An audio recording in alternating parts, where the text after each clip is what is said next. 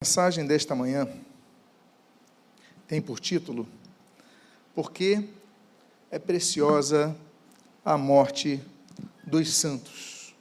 Eu gostaria de convidá-lo a que você abra a sua Bíblia no Salmo de número 116. Salmo de número 116.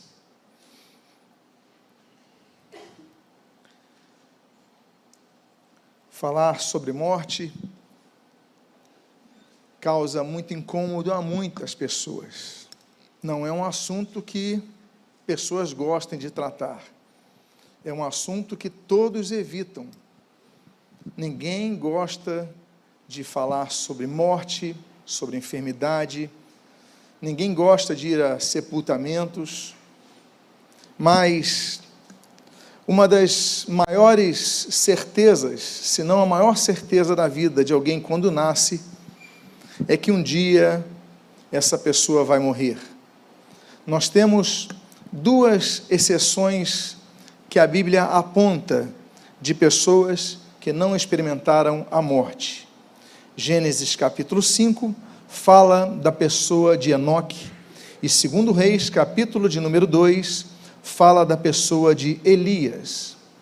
Tirando essas duas exceções, no universo de bilhões e de bilhões de pessoas, nós não temos mais nenhuma outra menção de pessoas que não experimentaram a morte.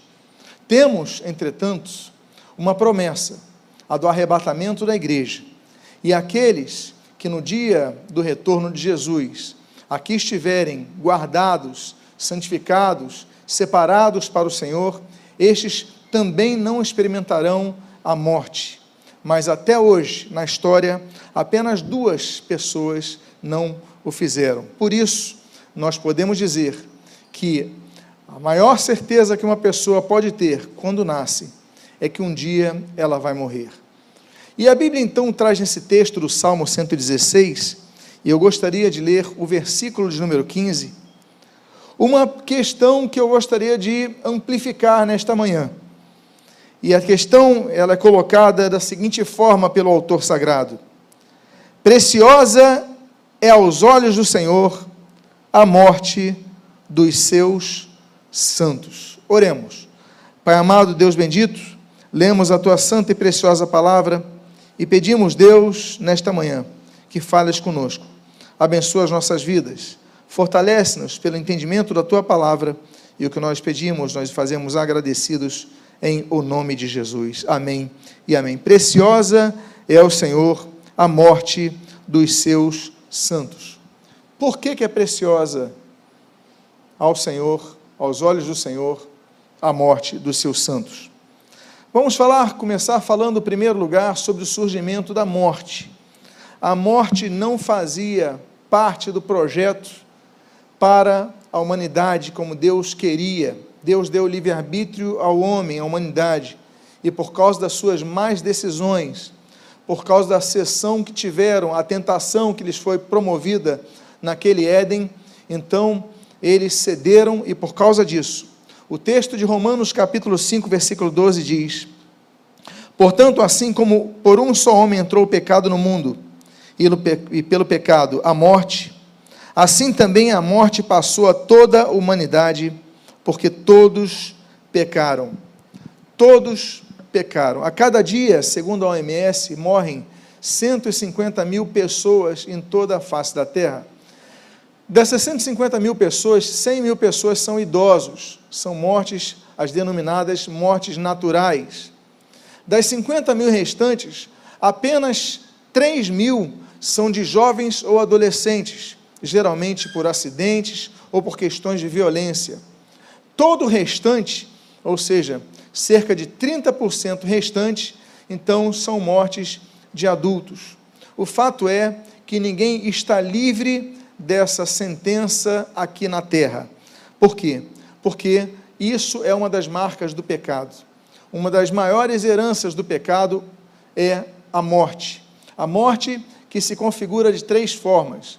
Existe a morte natural, por exemplo, como nós vemos aqui em Romanos capítulo 5, existe a morte é, espiritual, como nós vemos ali, por exemplo, em Efésios capítulo 2, e existe a morte eterna, como a Bíblia diz em Apocalipse capítulo 20. Então existem três tipos de morte, mas a morte física é a primeira delas. A morte física foi a primeira perda da humanidade quando então cedeu ao pecado. Agora, quanto tempo nós viveremos na terra? Alguém aqui pode dizer quantos dias pode viver aqui na terra? A Bíblia diz no livro de Jó, capítulo número 14, no versículo 5, que você pode ler aí em tela, a Bíblia diz o seguinte: Visto que os dias do ser humano estão contados, o número dos seus meses está nas tuas mãos. Traçastes, traçaste limites além dos quais não passará. Esse texto sagrado ele diz então que os nossos dias, o texto é claríssimo. Os nossos dias estão contados, os nossos meses estão em suas mãos. Deus, ele tem registrado em nossas vidas com precisão o tempo que passaremos aqui nessa terra. E a Bíblia diz que nós não podemos passar dos limites que Deus estabelece. Então nós não entendemos por que, que pessoas se vão, mas o que nós devemos compreender é que elas se vão no dia que Deus determinou. Podemos também não entender a forma como isso acontece, nem sempre é por uma ordem natural, mas o tempo já foi determinado por Deus, e a Bíblia diz: esses são limites que ninguém pode ultrapassar. A Bíblia fala, inclusive, que ninguém tem o poder sobre a sua morte. A Bíblia diz nesse texto que você está lendo, em Eclesiastes capítulo de número 8, no verso número 8, o seguinte: Não há ninguém que tenha domínio sobre o espírito para o reter, nem tampouco que tenha poder sobre o dia da morte. As pessoas que têm recursos, elas naturalmente têm mais opções de medicina, de bons atendimentos, de comprarem medicações, mas nós procuramos ao máximo entardecer a nossa morte. O que nós nos esquecemos é que por mais que entardeçamos a nossa morte, por mais que adiemos a nossa morte, na verdade não estamos adiando. Nós estamos só caminhando para o dia que Deus determinou. Esse texto diz que não há ninguém que tenha domínio sobre o dia da morte.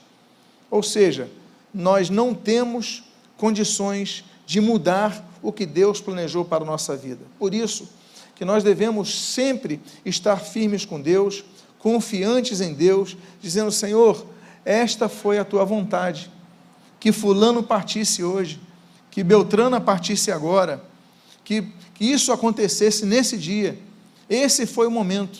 Então existe esse momento que Deus chama as pessoas para a eternidade. Agora, as pessoas então morrem e elas então terão uma segunda chance naquilo que se criou como a doutrina romanista do, por exemplo, uh, do purgatório. Então elas ficam lá e conforme as nossas ações aqui na terra, elas podem ficar menos tempo naquele local não. Agora, o alongar-se dos dias permanece na soberana vontade de Deus. Deus estabelece dias, mas ele, de acordo com seus propósitos, pode mudar esses dias e amplificá-los, alterá-los. É o que nós lemos, por exemplo, no livro de Provérbios, capítulo 3, no versículo 16. Diz o texto sagrado: O alongar-se da vida está na sua mão direita. Deus, ele define os nossos dias, mas ele pode alongar os nossos dias. Com quais propósitos? Propósitos relativos à sua vontade se cumprir através de nossas vidas. Nós podemos orar para isso, nós podemos agir para que esses dias se alonguem na terra. Quais são as bases bíblicas? A primeira delas é, se registram no livro do profeta Isaías, no capítulo 38, quando o rei Ezequias, sabendo que ia morrer, ele ora ao Senhor, ele chora diante do Senhor, ele quebranta o seu coração diante do Senhor. E diz o texto de Isaías, no capítulo 38, nos versículos 4 e 5, o seguinte: Então a palavra do Senhor veio a Isaías dizendo: Vá e diga a Ezequias: Assim diz o Senhor, o Deus de Davi, seu pai: Ouvi a sua oração e vi as suas lágrimas. Acrescentarei 15 anos à sua vida. Então aquele homem chorou, aquele homem clamou, aquele homem buscou, aquele homem se quebrantou, e Deus acrescentou 15 anos à vida do rei Ezequias. Note que é um número muito preciso. Isso demonstra o fato que Deus tinha uma obra muito é, é, específica naquele período através da vida do rei Ezequias, porque depois de 15 anos o rei Ezequias morreu. Agora, além de nós podermos pedir a Deus que alongue os nossos dias, além de nós pedirmos a Deus que Deus então é, alongue os nossos dias para cumprir é, é, as suas, as suas, a, sua, a sua vontade soberana em nossas vidas, nós também podemos, através de nossas ações, fazer com que Deus, pela promessa de Sua palavra, cumpra o alongar-se dessas vidas. Como? Nós podemos ler isso, por exemplo, no livro de Êxodo, no capítulo de número 20, Êxodo 20, versículo 12, quando a Bíblia diz: Honra teu pai e tua mãe, para que se prolonguem os teus dias na terra que o Senhor teu Deus te dá.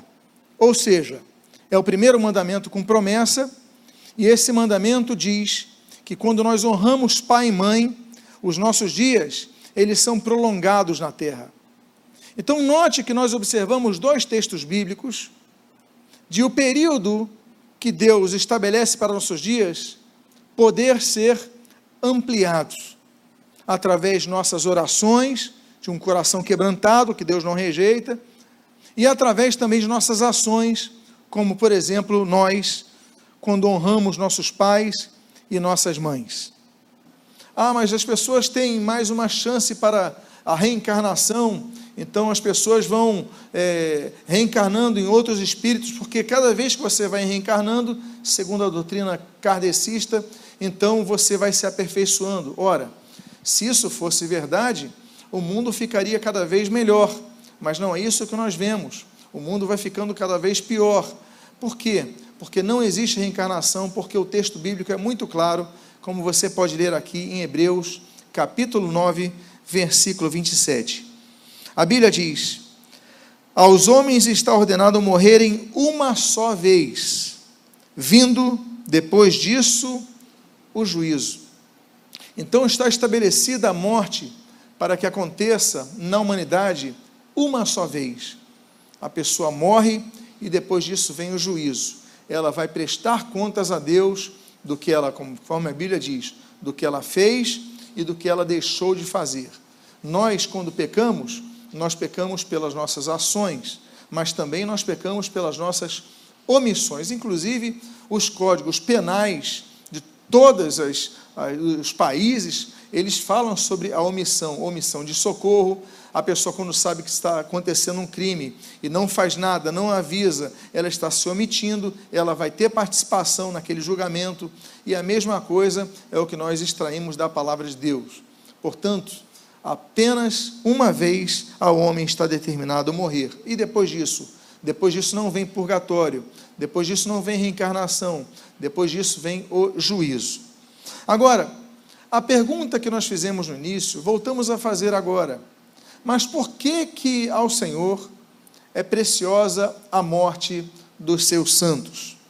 Primeira coisa, primeiro, primeira resposta que nós temos se encontra no capítulo 5 do Evangelho de João, no versículo número 24, quando nós lemos palavras do Senhor Jesus Cristo. Em verdade, em verdade lhes digo: quem ouve a minha palavra e crê naquele que me enviou, tem a vida eterna, não entra em juízo, mas passou da morte para a vida. Você se lembra do texto que nós falamos de Hebreus 9, 27?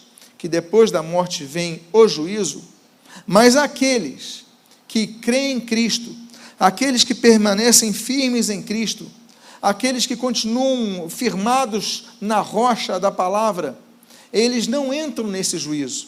Portanto, nós temos aqui o primeiro aprendizado quanto à morte dos santos. A morte dos santos é diferente da morte dos que não estão santificados. Qual é a grande diferença? É que enquanto todos vão para o juízo, esses não vão para o juízo. Nós sabemos que a Bíblia fala sobre vários tipos de juízo. Nós temos, por exemplo, o juízo da cruz. O Senhor Jesus ali cumpriu esse juízo de ser pendurado ao madeiro, ali, como diz inclusive Gálatas 3, fala sobre isso, e ali o texto é claramente falando que Jesus então foi colocado ali na cruz do Calvário, representando todos os nossos pecados. E ali o texto é, é, pentatêutico ele fala sobre isso, que aquele que fosse pendurado no madeiro seria maldito. Então Jesus ele se colocou naquela cruz por todos nós. Essa, por exemplo, é um dos julgamentos. Nós temos, por exemplo, o julgamento dos anjos, que a Bíblia fala em 1 Coríntios, capítulo número 6, quando a Bíblia diz que a igreja vai julgar os anjos. O ministério dos anjos é um ministério que vai ser julgado pela própria igreja no porvir. A Bíblia fala, por exemplo, sobre o julgamento da nação de Israel, Ezequiel capítulo 20, Ezequiel capítulo 22, enfim. O profeta Ezequiel fala que a nação de Israel vai ter um julgamento distinto. Eu quero lembrar aos irmãos que existem três tipos de povos na Bíblia.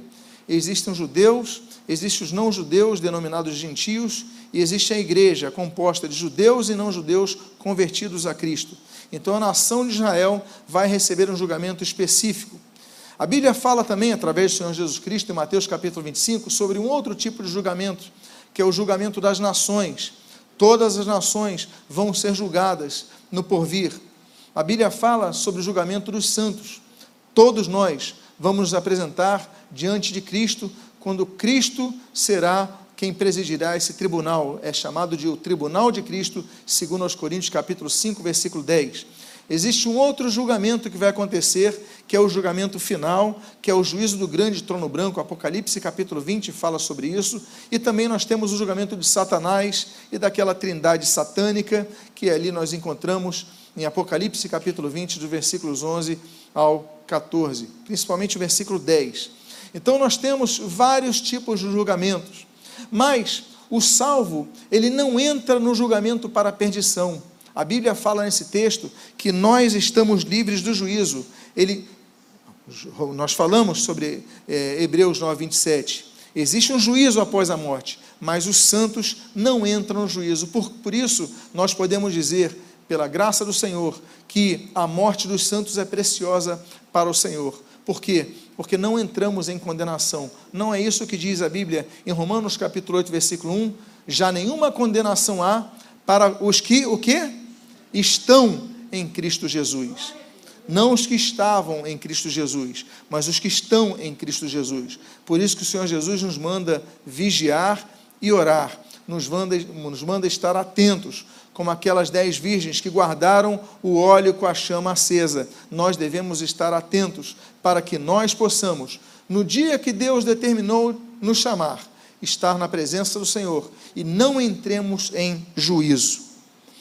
Agora, outro motivo pelo qual nós nos alegramos, ah, é, o Senhor se alegra com a morte dos santos, é o texto que nós lemos em 1 Pedro capítulo 2, do versículo 11 ao 12, diz assim: Amado, peço a vocês, como peregrinos e forasteiros que são, que se abstenham das paixões carnais que fazem guerra contra a alma, tendo conduta exemplar no meio dos gentios.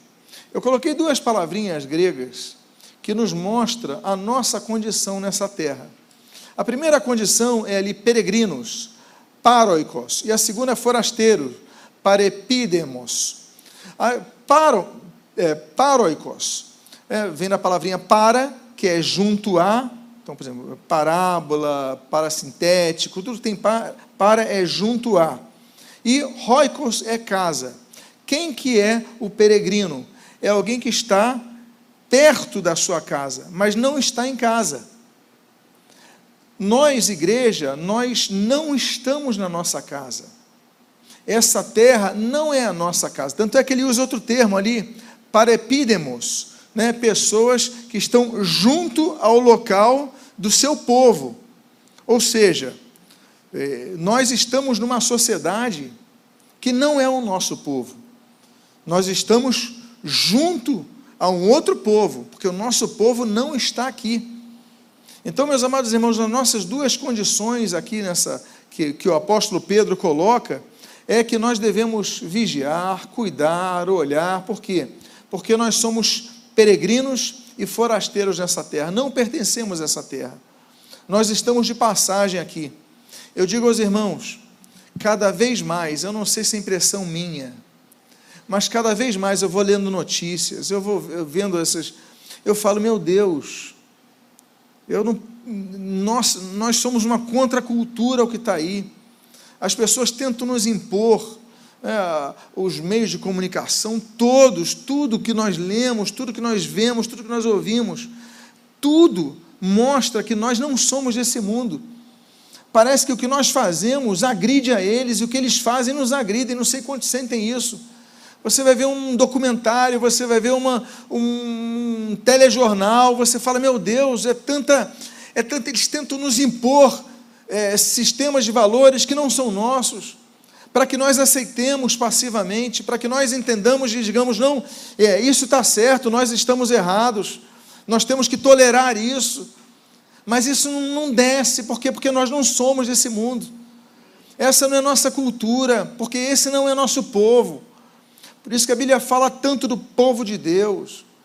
Por isso que a Bíblia fala tanto que nós não pertencemos a esse mundo. Nós aqui não somos cidadãos desse mundo. Jesus, ele quando vem, ele traz uma palavra muito forte. Ele fala: "O meu reino não é desse mundo". Ele vem plantar o reino. Ele vem plantar o seu reino aqui na terra. Mas é um reino com outro sistema de valores. Então é muito difícil, nós somos, nós somos é, levados a isso. Um irmão estava compartilhando essa semana comigo que na sua empresa agora, não, então estamos no, no mês do orgulho gay. Então, na, no crachá, tem que usar um crachá com um arco-íris e tal. É muito complicado, porque as pessoas nos impõem situações. Eu fico imaginando se houvesse um, um mês do orgulho cristão, se as pessoas, se a, se a empresa falasse, você tem que usar uma cruz ou uma imagem da Bíblia junto com o seu crachá. Isso aconteceria? Não. Agora, quando tentam impor algo que não pertence à nossa cultura, que vai contrário ao ensino da palavra, nós não, não, há, não há revolta popular, não há revolta midiática, não há nada disso. Nós temos que, somos obrigados a aceitar aquilo. Como somos obrigados a aceitar aquilo? Isso nos agride. Eles tentam nos impor algo e não nos dão a opção de dizer não aí vem o desemprego, aí vem a perseguição. Por quê? Porque nós somos peregrinos e forasteiros nesse mundo, nessa sociedade. Somos de outro local. É por isso que para Deus é preciosa a morte dos seus santos. Por quê? Porque nos leva para o nosso lar celeste. Não foi isso que Jesus prometeu em João capítulo 14? Olha, estou indo preparar lugar para vocês ele, ele foi para preparar o nosso lar. O nosso lar está nos céus. E aí eu vou para esse texto de Filipenses 3.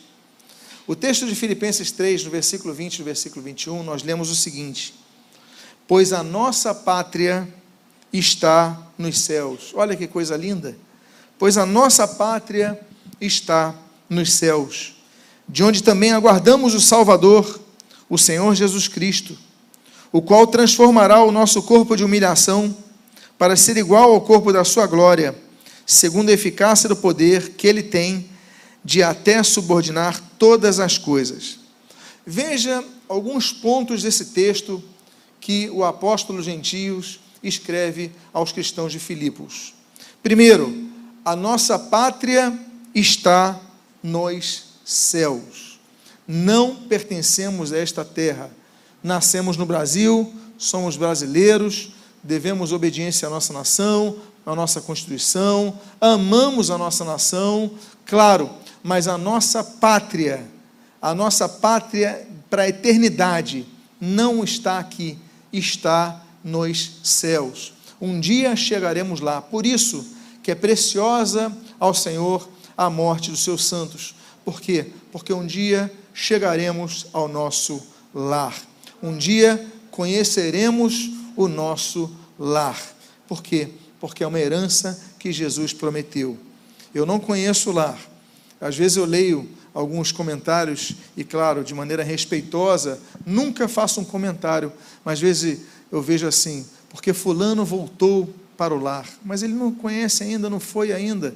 Né? Ele, é, Deus criou nosso espírito e estamos aqui nessa terra, não voltou, ele vai conhecer um dia o nosso lar. Então, nós um dia conheceremos a nossa pátria, conheceremos o nosso lar. Mas nesse texto, nós vemos uma outra coisa, um outro ponto importante. A Bíblia diz ali, porque a nossa pátria está nos céus, de onde também aguardamos o Salvador, o Senhor Jesus Cristo. Esse outro ponto.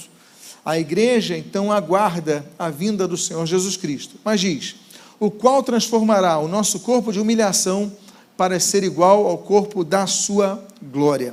Eu não vou entrar em assuntos escatológicos agora, mas esse texto, ele nos traz uma base muito importante sobre a ressurreição dos corpos. Não apenas que havemos de ressuscitar num corpo novo, um corpo incorruptível, mas o mesmo tipo de corpo do Senhor Jesus Cristo. Diz assim: transformará o nosso corpo de humilhação para ser igual ao corpo da sua glória.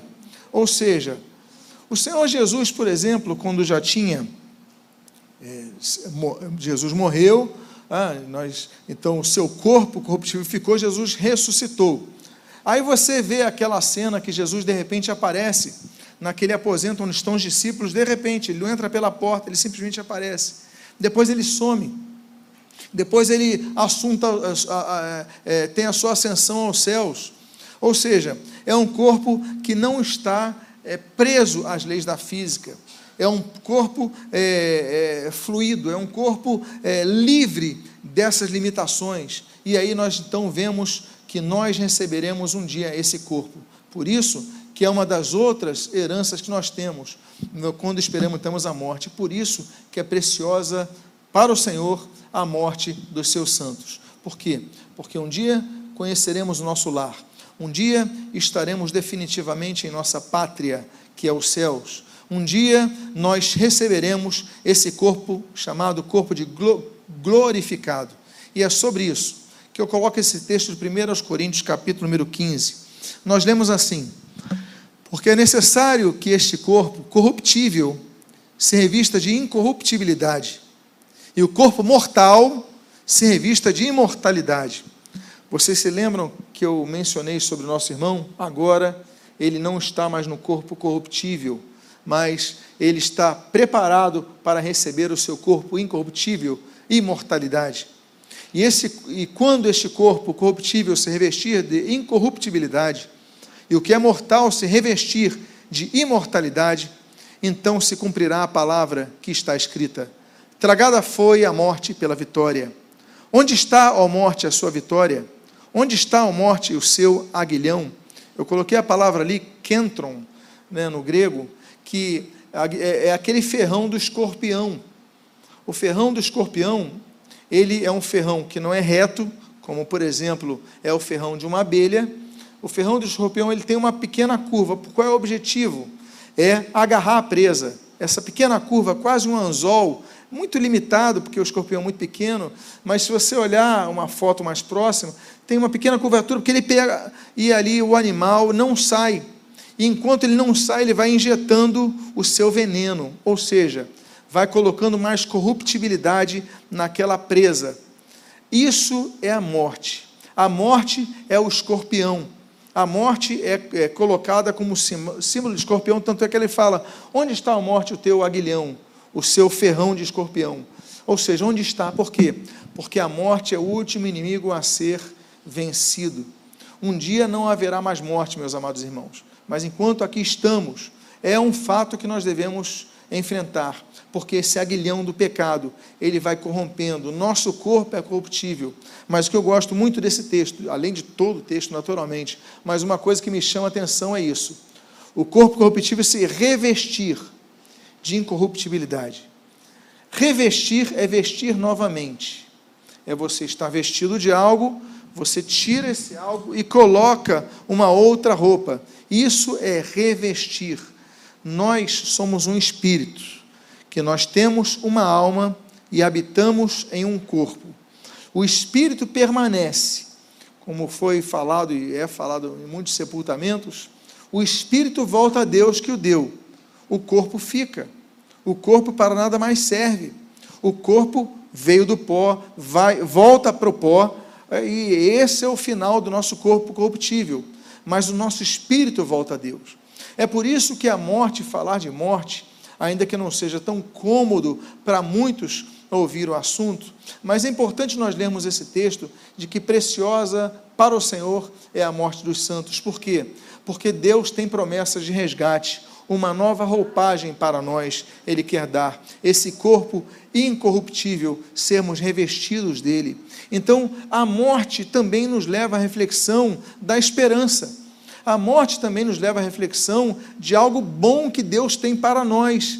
O resgate, a morte um dia vai cessar, ela um dia acaba, e Deus tem promessas de um corpo incorruptível para nos dar.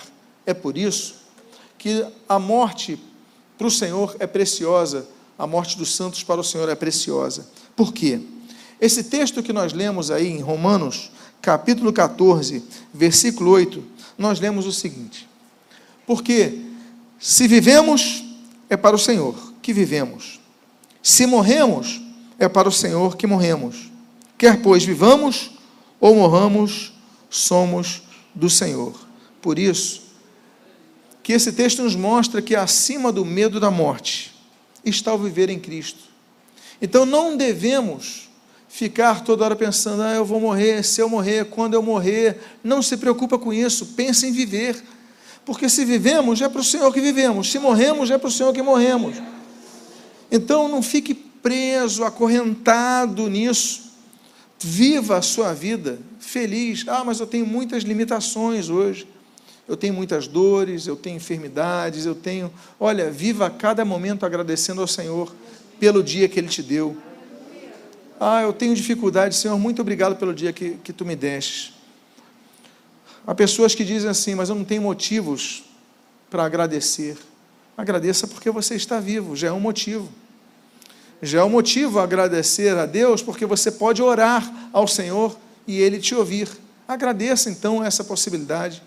Mas não fique com medo da morte, vendo medo da morte, porque quer vivamos, quer morramos, somos do Senhor. E isso então deve ser a nossa mentalidade, porque por isso nós devemos lembrar: preciosa é para o Senhor a morte dos seus santos. Porque também é preciosa a morte do Senhor para os seus santos. A Bíblia diz em Filipenses capítulo 1, versículos 21 a 23 o seguinte: Porque para mim o viver é quem? É Cristo. E o morrer, que palavrinha ele coloca aí? O morrer é lucro. Entretanto, se eu continuar vivendo, poderei ainda fazer algum trabalho frutífero. Assim, não sei o que devo escolher. Olha o conflito de Paulo. Estou cercado pelos dois lados, tendo o desejo de partir e estar com Cristo, o que é incomparavelmente melhor. Olha aqui que Paulo fala. Paulo escreve aos Filipenses o seguinte: olha, para mim o viver é Cristo, o morrer é lucro. Ou seja, eu não perco nada se eu morrer. Agora, a única coisa que eu vou perder na prática, como ele diz nesse texto, é que eu não vou poder produzir mais para a obra de Deus. Eu não vou poder frutificar mais, não é isso que ele coloca ali? Olha, se eu continuar vivendo, poderei ainda fazer algum trabalho frutífero. Olha que segredo Paulo coloca. Porque temos muitos, muitas pessoas, elas chegam a esse ponto aqui, olha, eu estou cercado dos dois lados, se eu quero viver ou se eu quero morrer. As pessoas estão nesse conflito. As pessoas estão deprimidas, querendo morrer. As pessoas não têm mais esperança, Deus me leva logo. Paulo viveu esse conflito. Uma das coisas mais belas da Bíblia é que a Bíblia, ela não, não coloca os nossos heróis como super-heróis coloca a realidade, o texto cru. Paulo colocando, olha, eu, para mim, é morrer é lucro. Para mim, morrer é melhor. Eu estou sofrendo demais, eu estou sendo acusado, estou sendo perseguido, estou sendo machucado, estou sendo chicoteado, estou sendo lançado às feras, como dizem em Efésios, estou sendo. Paulo sofreu demais. A vida de Paulo era muito, sof... muito sofrimento. Ele falou: para mim, morrer é lucro. Agora, se eu morrer, eu deixo de fazer algum trabalho frutífero. Então, para mim, eu estou cercado desses dois lados. Eu desejo partir. Eu prefiro morrer. Porque para mim é incomparavelmente melhor do que ficar sofrendo aqui, porque no céu não tem sofrimento. Aqui eu tenho sofrimento. Mas a minha opção é qual? É continuar vivendo. Por quê? Porque aqui eu posso fazer um trabalho frutífero. Então, enquanto Deus não te chamar, meu irmão, não desista de viver. Agora, não desistir de viver para o cristão, ele tem essa característica. Eu não vou deixar de viver eu não vou desistir de viver, por quê? Porque eu posso fazer algo frutífero, eu posso fazer algo bom, eu posso pregar o evangelho a outras pessoas, eu posso ajudar vidas, eu posso aconselhar vidas, eu posso orientar vidas, eu posso. Você pode fazer muitas coisas boas. Então, se vier o pensamento de você, não, Senhor, me leva logo, você diz: não, Senhor, os meus dias estão contados. Em primeiro lugar, então, enquanto o Senhor não me chamar, eu vou procurar fazer algo frutífero. Eu estou numa cama de hospital, fala de Cristo, ora, intercede por outras vidas. Muito nós temos que fazer. Paulo queria partir, porque era muito sofrimento. Mas ele falou: Bom, não chegou o meu dia, então eu estou entre os dois. Mas o fato é que se eu viver, olha, meus irmãos, vale mais a pena, porque eu posso produzir frutos. Não é isso que o Senhor Jesus nos chamou? Aquela árvore de João 15, aquele ramo que não presta, ele só serve para ser jogado fora porque não produz frutos. Quando Jesus fala para a figueira, amaldiçoa a figueira, por quê? Porque não produziu frutos. Por isso que nós devemos ser firmes e abundantes, produzindo frutos ao Senhor, sendo frutíferos ao Senhor, cada vez mais procurando fazer alguma coisa. Por isso que nós falamos sempre: não seja um cristão só de cultos. Porque nós não podemos tornar a igreja em auditório. A igreja no auditório, nós temos um momento que nós ouvimos e recebemos a palavra, como estamos fazendo agora. Mas a igreja continua na segunda-feira, a igreja continua na terça-feira, na quarta-feira, e não só nos cultos. A igreja continua viva, porque a igreja não é o templo. Templo é uma coisa, igreja é outra. Nós estamos, a igreja está fazendo a obra de Deus, onde você estiver, você está fazendo a obra de Deus, produzindo frutos. A outra coisa que nós vemos, por que é preciosa aos olhos do Senhor a morte dos seus santos? É preciosa porque descansaremos de nossas lutas e as nossas obras nos acompanharão. Olha o que diz esse texto, de Apocalipse capítulo 14, versículo 13. Então ouvi uma voz do céu dizendo: Escreva, bem-aventurados os mortos que desde agora morrem no Senhor. Sim, diz o Espírito, para que descansem das suas fadigas, pois as suas obras os acompanham. O contexto é a grande tribulação. Nós não estamos na grande tribulação. Um dia a igreja vai ser arrebatada e vai começar o período da grande tribulação. Nós não estamos. Agora, o fato é, meus amados irmãos, que isso se aplica, porque é uma realidade do descansar das obras. A Bíblia diz assim nesse texto: para que descansem de suas fadigas, bem-aventurados os mortos.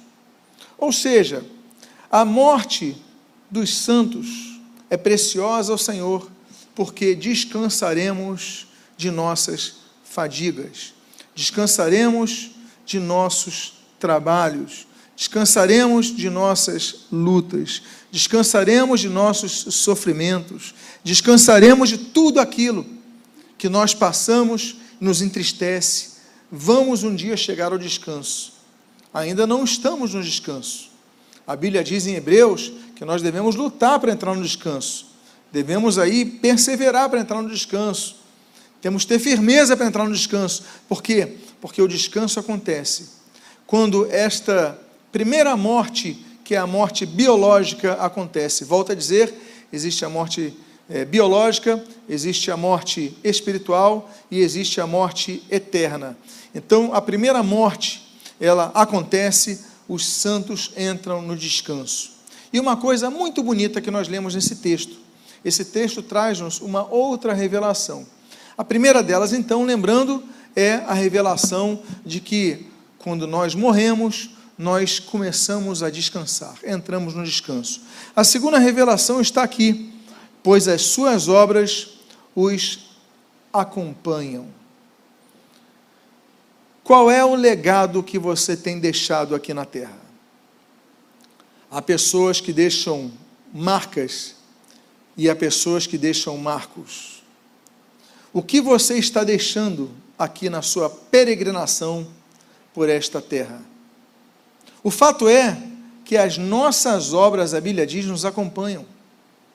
Então, tudo o que nós fazemos, amados irmãos, não ficará numa memória dos presentes num sepultamento, não ficará numa memória das fotografias de alguém que você veja, mas as tuas obras vão te acompanhar, faça coisas boas, pregue a palavra, evangelize, interceda, ajude, faça coisas boas, porque isso não fica esquecido para o Senhor, as tuas obras te acompanharão. Diga a pessoa que está do seu lado: as tuas obras aqui na terra te acompanharão no céu.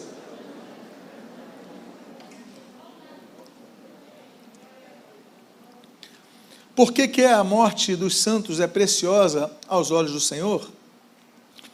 É preciosa porque, quando isso acontece, cessa a dor, cessa o choro, cessa o luto, porque Deus faz as coisas novas. Olha que texto interessante, o do livro da Revelação, o livro de Apocalipse, no capítulo 21, nos versículos 3 a 5. Então, ouvi uma voz forte que vinha do trono e dizia: Eis o tabernáculo de Deus com os seres humanos.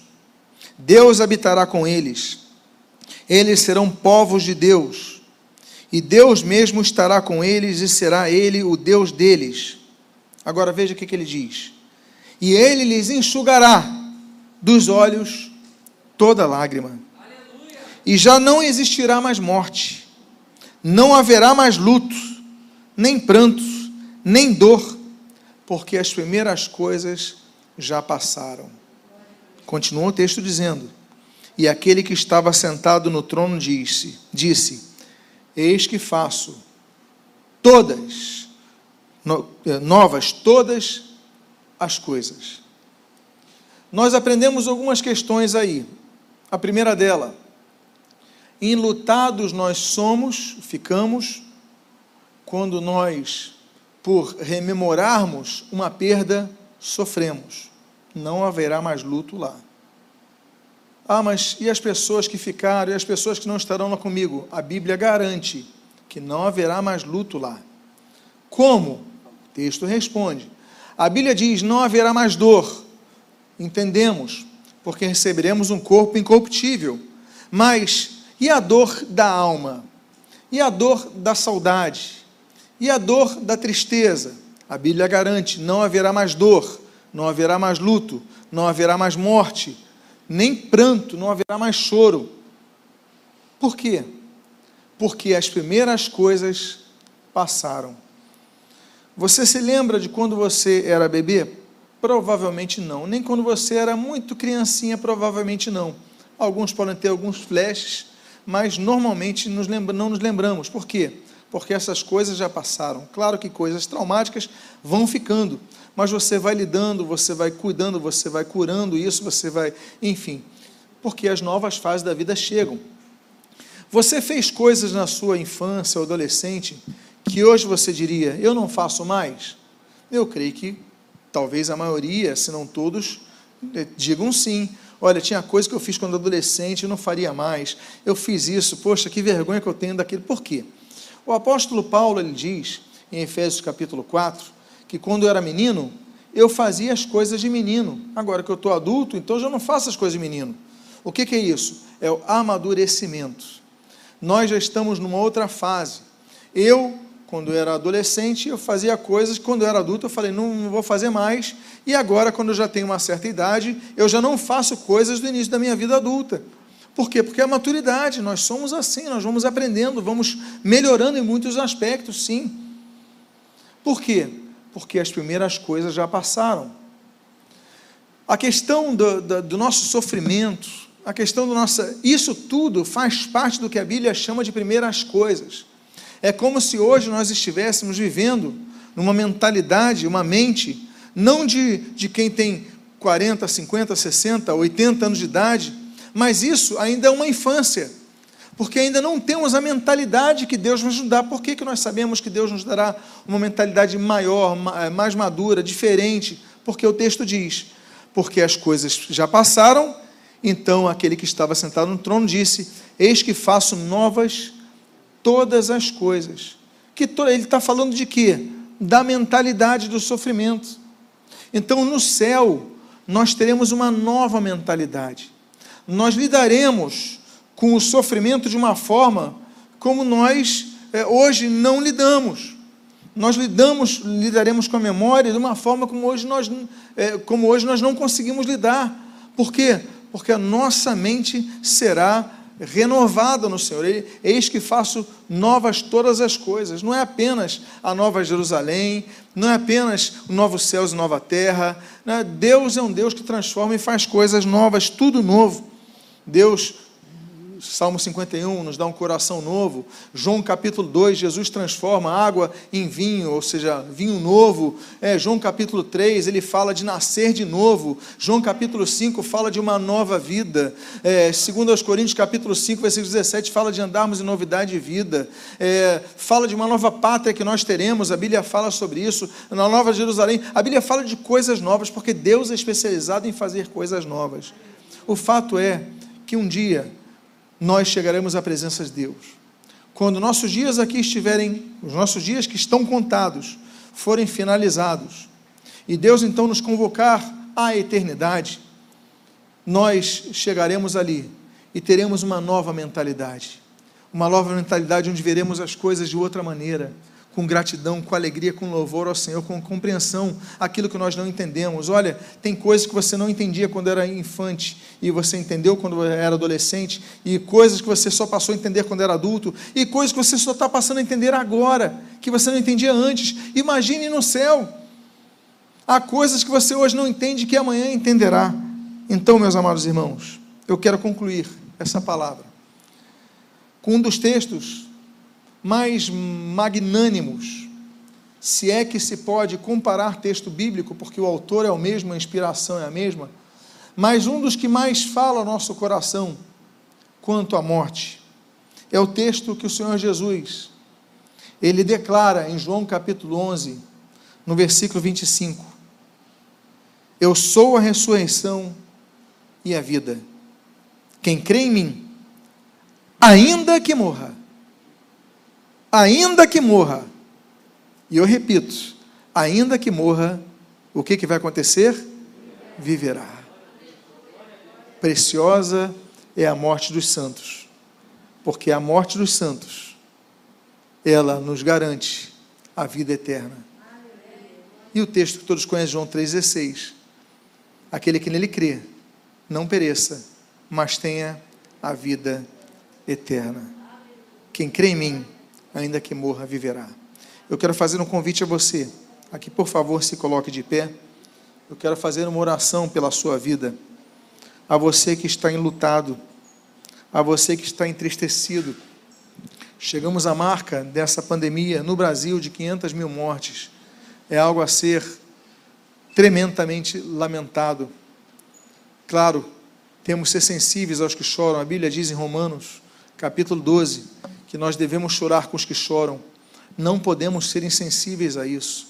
Devemos chorar, devemos continuar clamando ao Senhor, mas devemos entender que a morte um dia chegará a todos.